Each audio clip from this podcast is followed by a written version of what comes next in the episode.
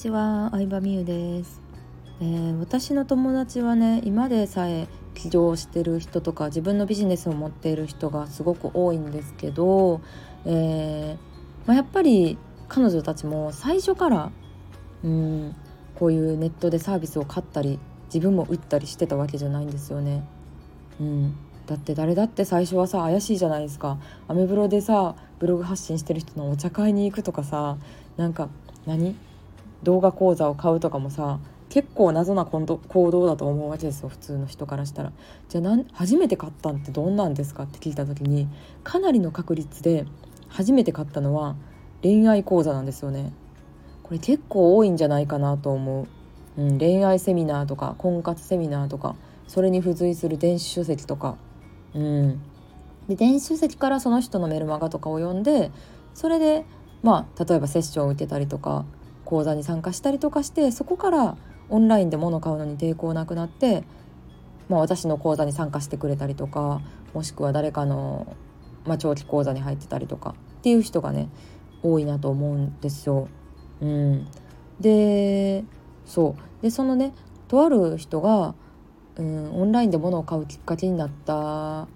その恋愛を教えてる恋愛コンサルみたいな人のブログを見せてもらったことがあって「まあ騙されない女の作り方」っていうブログを運営してる男性だったんですよね。これ誰に教えてもらったか本当忘れたんですけど聞いてくれ聞いてくれてる誰かかも。うん、騙されない女の作り方っていうもともとホストやってた男の人でそういうなんかなんやろまあ本当にその経験をもとに騙される女の人を減らしたいっていうので結構いいんですよそのブログが。めっちゃ分かりやすいし単純に読み物として面白いしで最近なんか YouTube も始めてはってで私も教えてもらった当初にその人のねブログを見たんです。騙されない女の作り方を見てて。面白いなと思ったんですけどまたねなんか別のキーワードで検索してまたたどり着いてまた面白いなと思って。でそんななんかもう結婚してるんで恋愛とか関係ないんですけど見入ってしまいましたね。おすすめです。ぜひ見てみてください。YouTube も、ね、結構喋るのめちゃめちゃ上手い人なんで YouTube も面白いんですけどブログも面白いんですよね。ブログで面白いっていうのを久しぶりに見たなと思ってうん嬉しかった。やっぱり面白いなと思った。どんなこと書いてあるかって言ったらまあいろいろなんですけど、まあ、遊び人の男性まあ、遊び人の人も基本的に性格は変わらないみたいな話とかをしてたりまあ遊び人の男性の対処法とかね、例えば遊び人の男性が本気になった時にどうなるのかとかを YouTube とかブログとかで話したりするんですけどあとは草食系男子の攻略法とかね、うん、それがなんやろな机上の空論じゃないなっていうのをすごい感じるんですよね。多分めちゃめちゃコミュ力高くてホストとしていろんな女性と関わってきたっていうのもあるんですけど、まあ、男性の友達もめちゃめちゃ多い人でその男性の自分とはタイプ違うけど草食系の男性との友達友達になってなんか恋愛に対してどう思ってんのかとか聞くうちに草食系の人の思考が分かってきたのをブログに書いたりとかして、うん、なんか本当になんか生きた情報っていうのがすごい伝わってくる感じでしたね。うん、面白かった。そうでね YouTube の中で一つ私が印象に残ったなって思うのがまあすごい遊び人の男性がさ一人の女性にもし本気になったら今までの女の人は遊びで恋愛に本気になることなかったけどもうめっちゃドストライクな人に出会った時どうなるかって言ったらもうねおかしくなるらしいんですよおかしくなるらしいんですよ。恋愛に夢中になるとちょっとおかしくなることってあるじゃないですか。なんで返事変えてこうへんやろってちょっとしたことでイライラしちゃったりとか嫉妬しちゃったりとかして。でおかしくなる上に今まで自分が女の人と遊びまくって女の人を言った裏切ったりとかなんかなんやろ体の関係だけでもてあそんだりとかっていうのを続けてるわけじゃないですか。続けてたわけじゃないですか。だからその本気になった女の人のことも信じられなくなるらしいんですよ。そうわかるかな？なんか自分自身が本気の恋愛をして遊びの恋愛しかしてないからその本気の人がどんな行動をするのかっていうのが分からへんから相手のことをめちゃめちゃ疑っちゃう。うん。自分がやってきたことって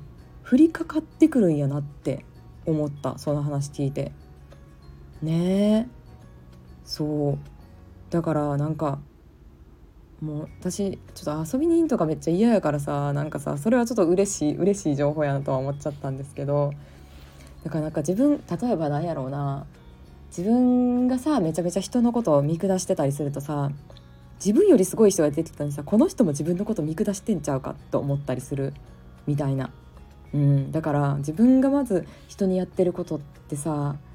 なんか脳は主語意識できひんってほんまなんやなって思ったね、うん、だからこそなんやろなその恋愛に限らずやけどうん例えばうん例えばちょっと例に出しづらいんですけどこれ。なんか発信するとアンチが来るかっていう心配してる人って目立ってる人に対して私アンチ的な気持ちを持ってるんじゃないかって思ってるんですよ。正直な話。うんこれちょっと気づいた人いたごめんね。うんなんか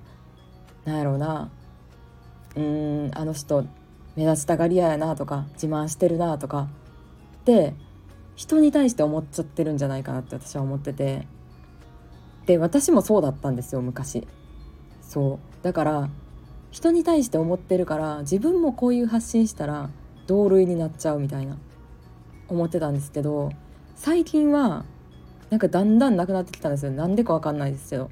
なんでやろわかんないですけど最近はもう私買い物自慢買ったもの紹介の動画とか大好き、うん、人が楽しんでる動画が大好きですね、うん、なんかだからなんか大食いを見るのが好きな人の気持ちもちょっとわかるかな。食べて楽しそうにしてるとこが好きというか。うん。配信者が楽しい感じが見るのが好きやから。だから自分も楽しもうって思うし。でも昔はなんか買ったもの紹介とか見ると自慢って思っちゃってたよねやっぱり。ここでしか自慢できひん人なんやみたいな。うん思っちゃってた。だから自分もそういうのを目指した目指したらあかんのや。そうだったらあかんのや。イコールお金は稼げないっていうマインドになっちゃってたね。ねだからアンそうさっきの話に戻るけどなんか発信するとアンチが来るんじゃないかとか例えば特商法とかで自分の住所出すとなんか来るんじゃないかって思うんですけどでも多分ないよ。本当にないよ。うん。本当にないよってかその心配してることは多分他人に対して思ってることっていうのは結構当たってると思う。ちょっとは思っちゃってるんじゃない。ほんまになんかあ人に対しても思ったことなかったらそういう発想すらも生まれへんから。だからなんか人に対してそうその騙されない女の作り方の話にまだ戻るけどさめっちゃ話飛んでごめんね。戻るけどさ、うん、遊び人はさもうさ女のことをさめっちゃ見下してるしさ適当に扱ってるわけじゃないですか。いろんな女の子を適当に扱ってきたっていうのがさいざ自分が本気になったタイミングでさ自分もそう扱われるんじゃないかってめっちゃ怯え出すらしいのね。ねいやでもこれちょっとその話聞けただけで私はなんかすごいなん恋愛の話なんですけど YouTube でされてるのは人間心理学やなって思って面白かったね。うんちゃんと人に対して人に対してはこう思うけど自分は違うみたいな人間ってできひんねやなって思ったからなんかそこ意識しようって思いましたねちゃんと。うん、人に対しても。人のことすごいすごいなってチャレンジしてる人すごいなとかなんかなんやろ今どの位置とかじゃなくて挑戦してる人すごいなっていうのを意識して思うようにしようって思いましたね。私も挑戦していきたいからさこれからも。はいということで今日はおすすめの YouTube の紹介でした。騙されない女の作り方。ちょっと覚えてたらリンク貼るんですけど、まあ、忘れてるかもしれないので興味ある人は調べてみてください。ではでは。